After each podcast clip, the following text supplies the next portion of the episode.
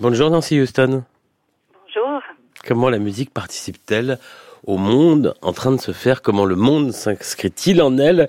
Chaque année, la Philharmonie de Paris invite euh, de grandes figures du monde artistique et des idées à porter un regard sur la musique et à s'interroger sur le sens de l'écoute. Demain soir, c'est vous, à 18h30, la femme de lettres franco-canadienne, prix du livre inter en 2006, prix féminin, non, prix du livre inter en 96, prix féminin en 2006, qui est l'invité. Pourquoi vous avez accepté de participer à cette conférence? Qu'est-ce qui vous a fait dire oui? Eh bien, ça m'a donné l'occasion de réfléchir au rôle que la musique a joué dans ma vie à moi. Et comme je ne suis pas très nombriliste par nature, euh, quand je parle de ma vie à moi, j'espère aussi parler de, notre société. Et je me suis rendu compte que la musique classique euh, était à la fois m'avait apporté des émotions très positives mais aussi très négatives. Tout mon rapport au piano a cette double nature. C'est pour ça que j'ai emprunté le titre de Simone Veil, la philosophe, euh, La pesanteur et la grâce, piano piano. Il y a véritablement deux pianos dans ma vie. Euh, c'est celui que qu'on m'a infligé petite et qui correspond aussi à toute une attitude par rapport à l'apprentissage, la, pédagogie dans notre monde à nous, à savoir c'est très individualiste, c'est très concurrentiel, il faut travailler, travailler, travailler, euh, être dans la discipline et, et, on va avancer comme ça, on va franchir des étapes et passer euh, des examens et les réussir et, et ça me terrorisait en fait et je, je, je j'avais un trac épouvantable et c'est parmi les pires moments de mon enfance, les moments de, de ces concerts publics ou ces auditions, et, etc. Et, je, petit à petit, avec euh, l'âge et grâce à, un certain nombre de chocs que j'ai reçus, que je raconte dans ce texte, des rencontres que j'ai pu faire, j'ai découvert une autre approche de la musique qui était beaucoup plus du côté du partage et du plaisir, euh, grâce à des jazzmen, grâce à des, collaborations diverses. Et, et j'ai appris à ma stupéfaction que je pouvais hum, ressentir du plaisir en étant au clavier et en étant en public, etc. Donc c'est tout un parcours euh, que j'essaie de dessiner avec euh, avec douceur et, et peut-être humour et en étant au clavecin. Euh, le clavecin que vous avez aussi euh, joué, appris dès votre premier roman en 81, Les Variations Goldberg, qui reprend l'œuvre de Bach, roman composé comme un concert. Euh, uh-huh. Vous en aviez d'ailleurs fait un disque avec Freddy Eichelberger au clavecin. Voici le tout début, c'est vous qui lisez, et on se retrouve juste après. Maintenant, c'est commencé. Et ça ne pourra plus s'arrêter. C'est irrémédiable. Un temps s'est déclenché, a été déclenché par moi il doit être soutenu par moi pendant sa durée obligée. Je suis à la merci de ce temps désormais, je n'ai plus le choix, il faut que je le parcours jusqu'au bout. Je n'ai pas le droit de me retourner pour sourire aux gens dans la salle, parmi lesquels se trouvent pourtant des êtres que j'ai aimés et que j'aime. Je ne dois penser qu'à mes doigts. Et même à eux, je ne dois pas vraiment penser. Sinon, je sais qu'ils deviendront des bouts de chair, des boudins blancs petits pas frétillants, et je risquerais de m'interrompre, horrifié de les voir se rouler ainsi sur les morceaux d'ivoire. Le pire, c'est de n'avoir, tout le temps que dure l'épreuve, aucun accès à la musique elle-même.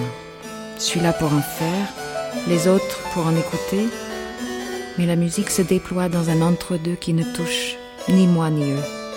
Je n'interprète pas, j'exécute. La musique doit être exécutée, c'est-à-dire mise à mort. Je suis le, bourreau de l'immortel. Ces variations Goldberg que vous aviez enregistrées avec euh, Freddy Eichelberger, c'est votre texte hein, de ces variations Goldberg de 1981, Nancy Houston. Euh, vous faites une analogie dans votre vie euh, entre le, le, le piano que vous avez abandonné adolescente pour le clavecin et puis l'anglais que vous avez abandonné pour le français. Comment vous l'expliquez? Absolument parce que le piano était du côté de ma mère euh, et c'était c'est aussi un instrument qui a des nuances. On peut jouer très fort, très doucement. Donc c'était aussi du côté de l'émotion. Et la langue maternelle était trop explosive, je pense, pour moi quand j'ai commencé à écrire euh, des, de la fiction parce que j'avais très peur des émotions de mon enfance qui pouvaient remonter et qui pouvaient me me tuer quelque part. Donc, euh, je, je, pouvais m'y perdre. Et le, le, clavecin et la langue française étaient entièrement côté gauche de mon cerveau, dans l'hémisphère gauche, c'est-à-dire la partie rationnelle euh, que j'ai acquise, euh, des choses acquises au moment de la raison, de la scolarité, etc.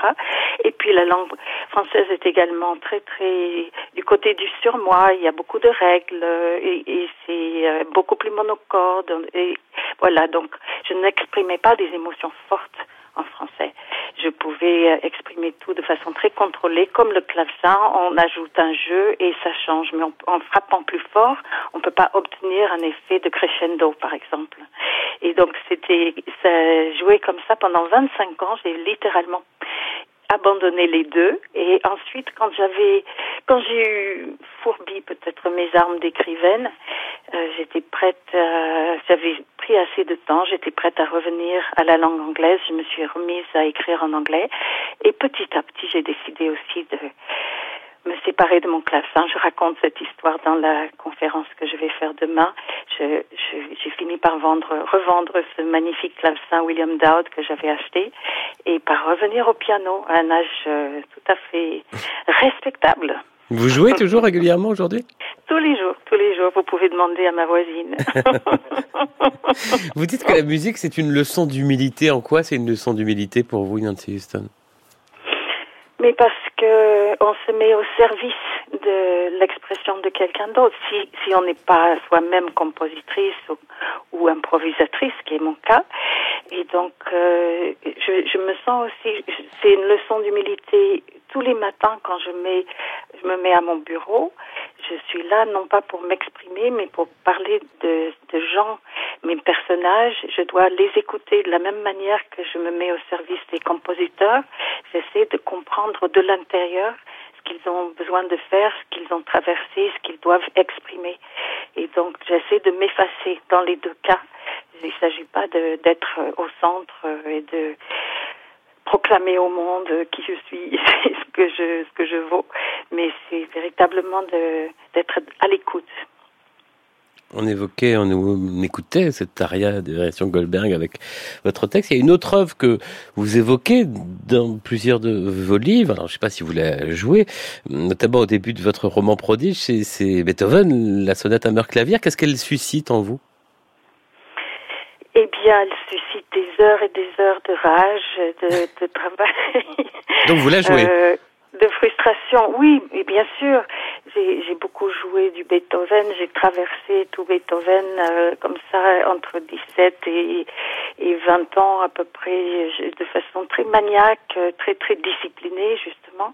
Un livre qui a compté beaucoup pour moi, c'est Alejandro Barrico, Les Barbares, et qui parle de la, cette musique du 19e siècle et comme elle, elle est aussi le reflet de toutes les valeurs qui étaient en train de se mettre en place à cette époque et qui dévastent notre monde en ce moment, le, capitalisme, le développement, l'expression individuelle surtout. Et je pense que j'ai abandonné Beethoven euh, ces derniers temps parce que je ne, je ne voulais plus être à cette place-là et dans cet univers-là. Que les autres cultures nous ont beaucoup apporté ces dernières années à travers le world music, pour parler très rapidement, euh, sur l'importance du partage, du rythme, de la danse et ainsi de suite. Et, j'ai beaucoup de mal maintenant avec la plupart des compositeurs du 19e, je dois dire. Bon, on écoute Beethoven quand même, ça vous dérange pas? Ah, Of course.